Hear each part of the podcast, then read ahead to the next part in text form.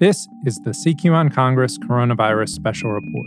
We are bringing you daily updates on the policy news you need to know using the reporting prowess of CQ Roll Call. I'm Shawn Zeller.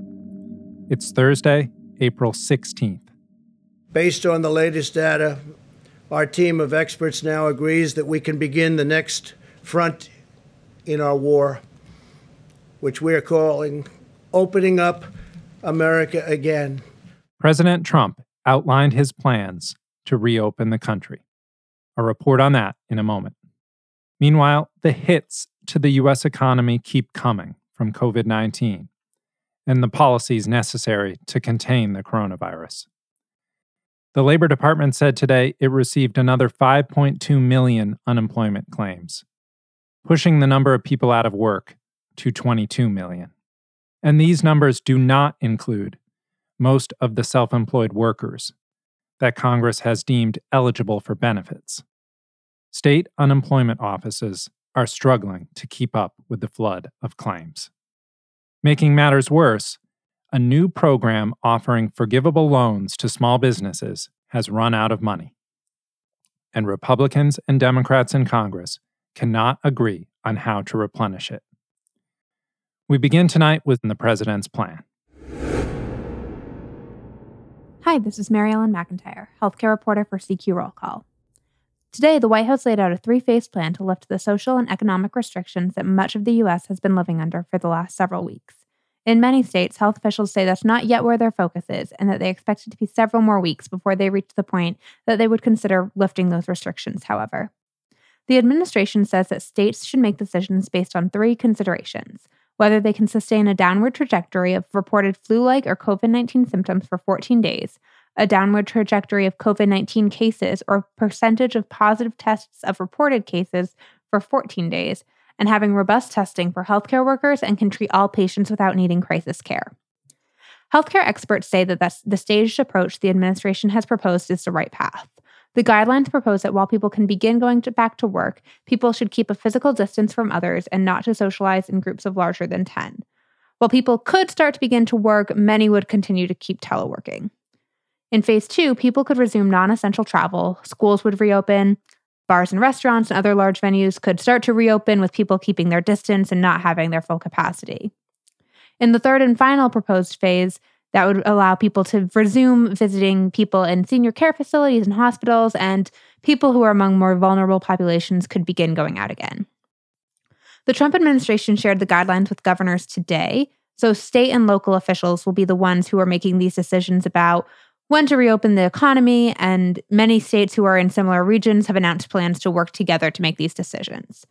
But still, it could be a long time before some of these places, you know, start to take this path. Officials in cities like DC and New York have said this week that they expect to keep things closed down until at least May 15th. One thing that the guidelines don't lay out is specific criteria that the states should reach for testing um, before lifting the restrictions healthcare experts say that, you know, having some of those goals may be needed. And lawmakers in both parties have said that the US and states should increase their testing capacity before considering sending most people back to school or work. I'm Katherine Tully-McManus, a congressional reporter for CQ Roll Call.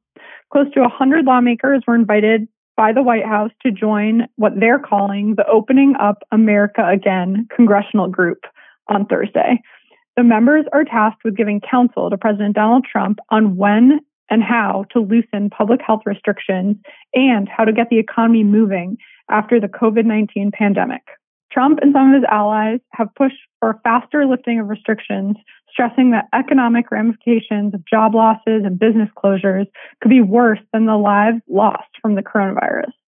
But public health officials have urged a more gradual approach to loosening social distancing guidelines and sending people back to work, school, and daily life.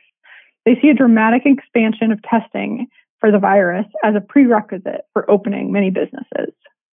The 97 lawmakers in the group include reliable Trump allies, along with senators like Amy Klobuchar, who spent the better part of 2019 railing against the president. One very clear exclusion is the single Senate Republican who did not make the list, Mitt Romney. He was also the only Republican to vote to remove President Trump from office during the impeachment trial in the Senate. The lawmakers will make up just one of an array of advisory panels on the economic future and how to reopen businesses, schools, and more.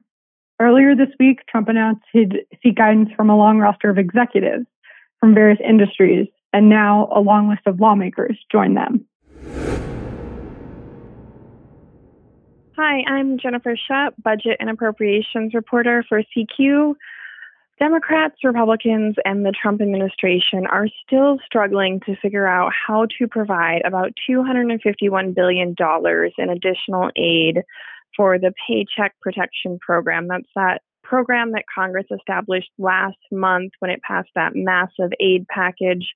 And that program is designed to provide forgivable loans to small businesses if they use a significant amount of that money to keep their workers employed, keep them getting a paycheck.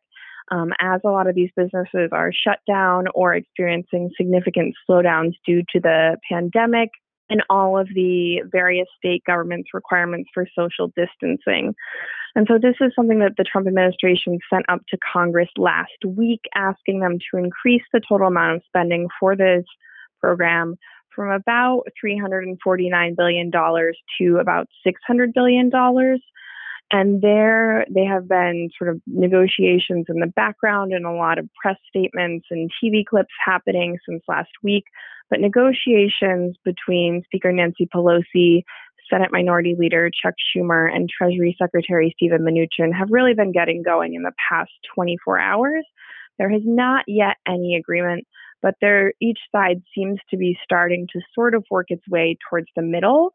Um, so those are positive signs. But of course, that program, that paycheck protection program that's run through the Small Business Administration, ran out of money earlier today. And so there is a lot of frustration from members on both sides of the aisle about the fact that that happened.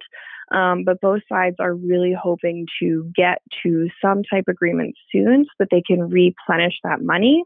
Some of the big differences right now are that Republicans really just want to provide $251 billion for this program. Democrats want to make some structural changes to the program that they say will help ensure that some of this money gets to people that own small businesses that don't have those traditional relationships with banks. And so that is one of the issues.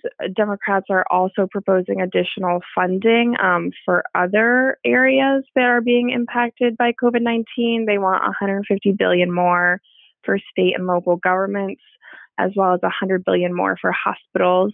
And so those are talks that are going to continue likely into Friday and possibly even the weekend.